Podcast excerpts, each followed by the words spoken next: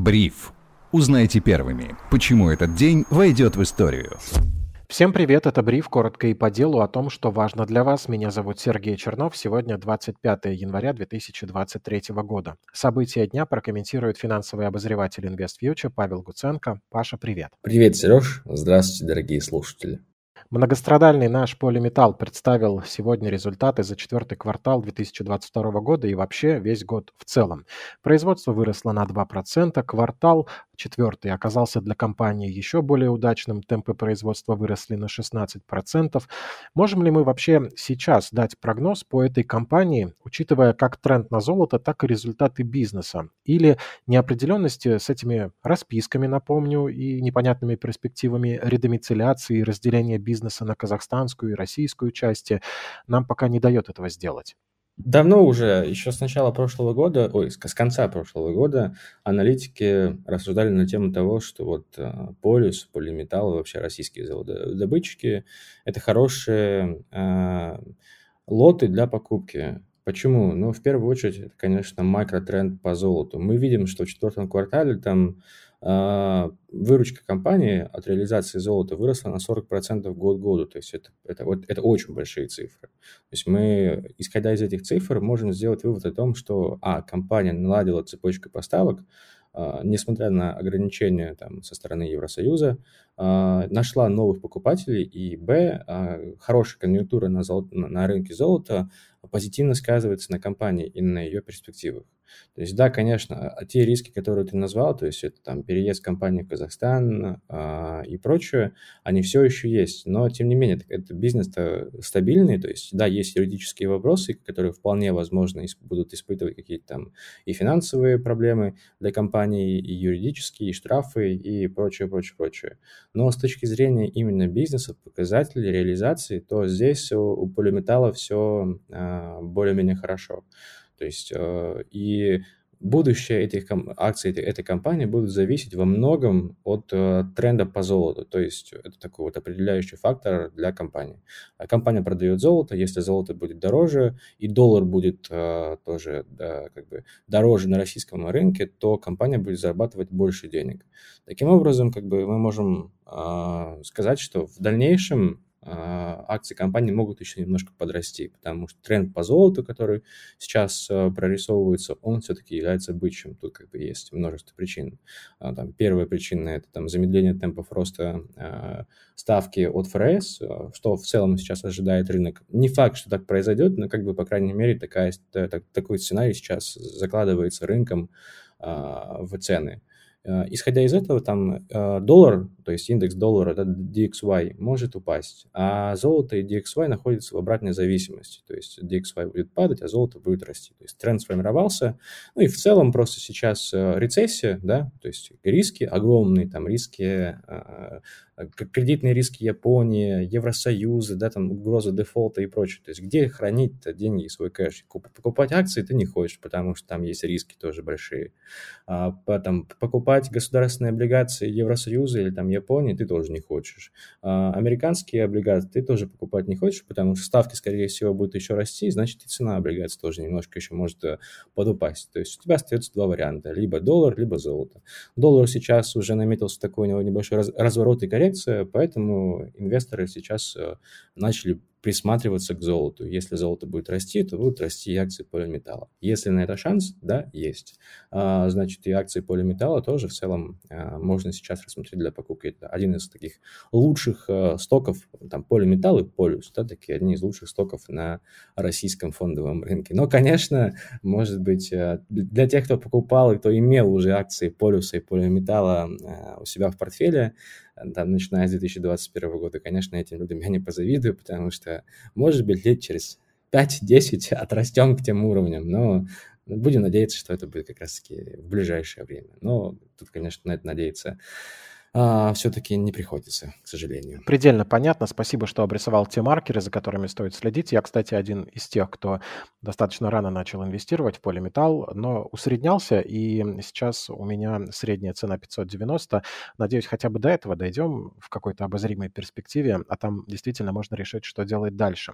Еще об одном эмитенте сегодня стоит поговорить. Это компания Microsoft, чьи акции упали после выхода квартального отчета и слабых прогнозов. Корпорация ожидает, что в текущем квартале выручка ее флагманского сегмента, связанного с облачными вычислениями, снизится по сравнению с уровнем предыдущего квартала. Что не так с гигантом? Это общий тренд на понижение или просто у бизнеса реальные проблемы?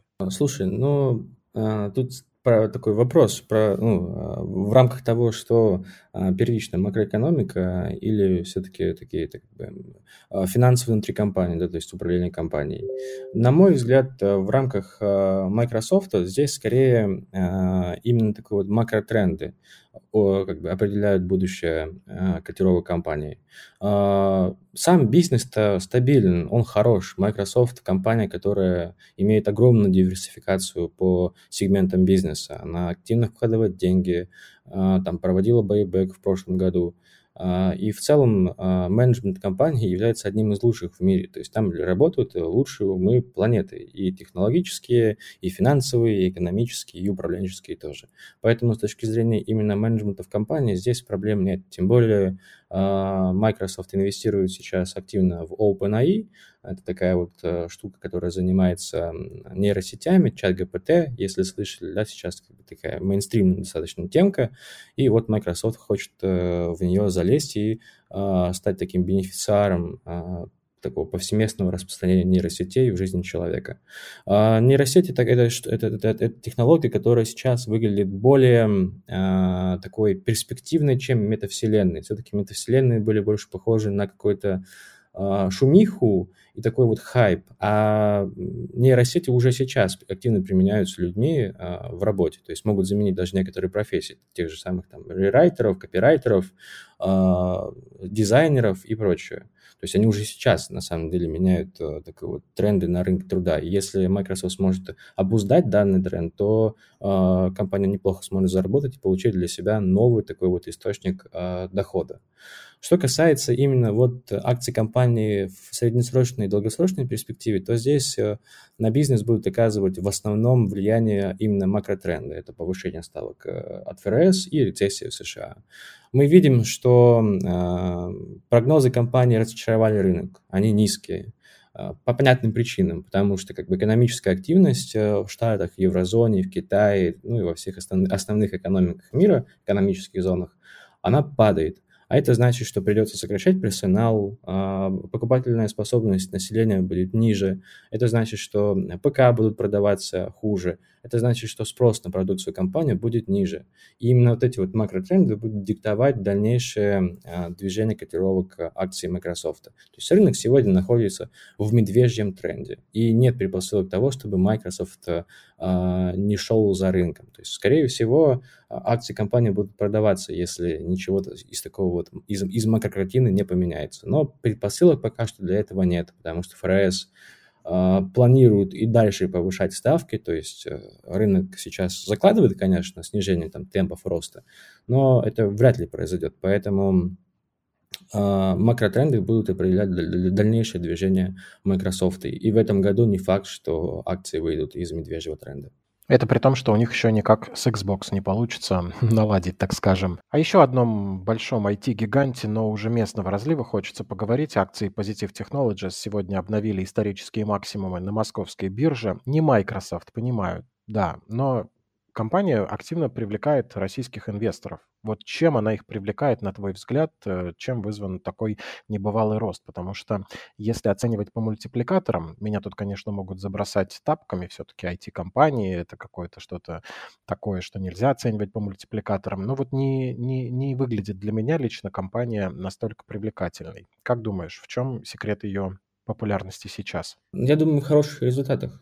То есть компания-то показывала стабильные темпы роста в прошлом году, несмотря на санкции, на экономические ограничения.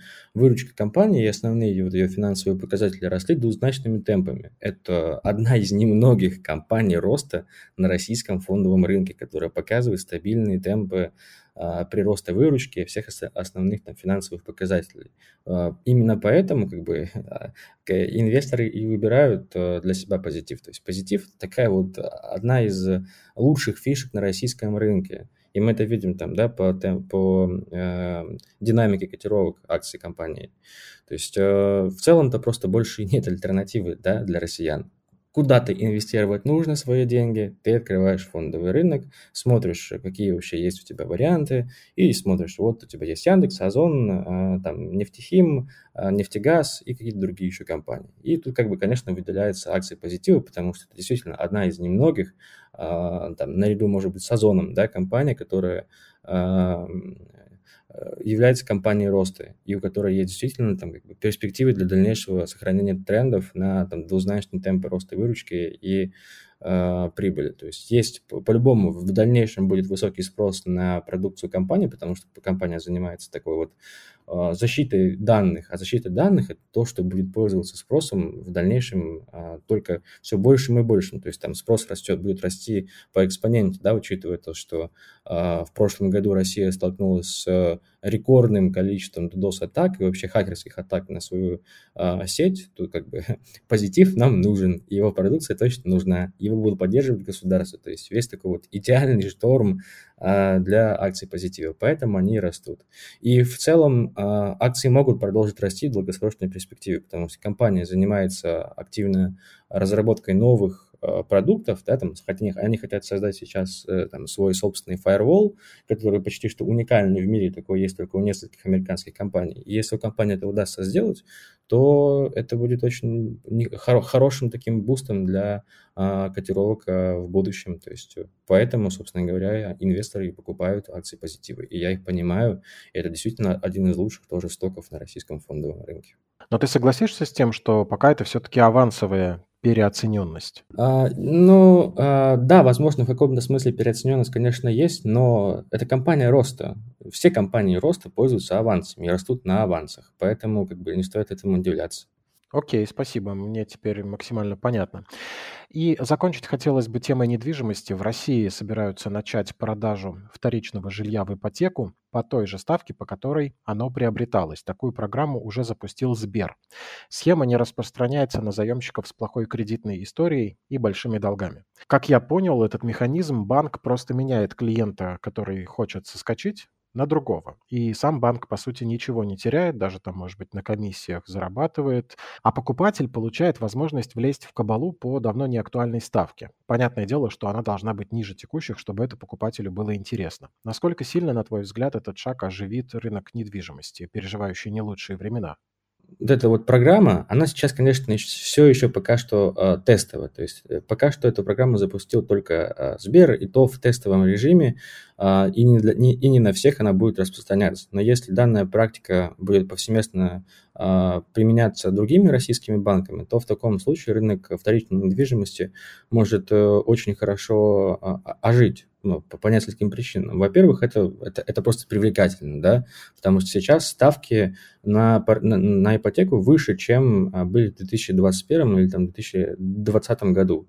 То есть в целом покупателю вторички было бы очень э, приятно получить ипотеку по тем ставкам более низким, э, чем сейчас. То есть согласись, это, это, гораздо лучше, чем там, брать ипотеку под 12, 13 или 15 процентов. Конечно. И поэтому, э, если банки российские начнут повсеместно применять такую практику, то рынок вторичной недвижимости может неплохо подрасти. То есть это очень такой э, большой позитив, и за этим нужно следить тем людям, которые там рассчитывают брать ипотеку, покупать э, э, квартиру или продавать ее, эту, эту квартиру. То есть это э, очень э, хорошая новость, в том числе и для рынка э, первичной недвижимости. Почему? Потому что многие люди продают недвижимость там, ипотечную да, для того, чтобы купить новую недвижимость на первичном да, рынке строительства. То есть как, как бы и вторичный рынок, и первичный от этих новостей, от такой инициативы могут неплохо выиграть. Поэтому следим, смотрим и надеемся на то, что вот этот вот негативный тренд на рынке недвижимости будет переломлен. Но для этого нужно, чтобы российские банки все-таки решили ввести такую такую программу повсеместно и распространить на всех клиентов. Я думаю, наши власти, учитывая, что недвижимость тянет за собой основные сферы промышленности, сделают все для того, чтобы банки шевелились как можно быстрее, потому что это однозначно то решение, которое в текущих условиях может сильно поддержать экономику. А нам этого больше всего и требуется. Меня зовут Сергей Чернов. Таким было 25 января 2023 года. События дня комментировал финансовый обозреватель InvestFuture Павел Гуценко. Паша, спасибо тебе. И тебе спасибо, Сереж. Всем пока. Слушайте бриф на Яндекс Музыке и других стриминговых платформах. Обязательно подписывайтесь, ставьте ваши лайки, пишите комментарии в Телеграм. С удовольствием отвечаем. Отличного настроения и до встречи.